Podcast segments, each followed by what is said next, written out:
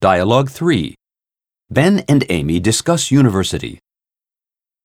Hey, Amy, you went to university out in the remote countryside, didn't you?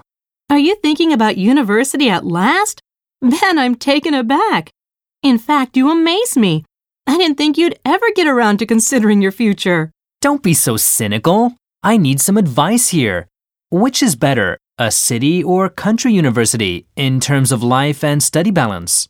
Okay, to be serious, I favor a rural university.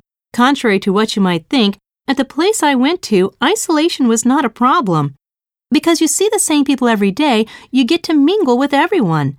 It provided great opportunities to socialize. So, do you think I should opt for a rural university? I don't think that's the crucial issue. To my mind, academic excellence should outweigh a friendly atmosphere, but it depends on your objective. Hey, sis, you know me. I want to pursue basketball more than my studies. It's no joke, Ben. If you go to an unremarkable or even mediocre university, you may regret it later in life.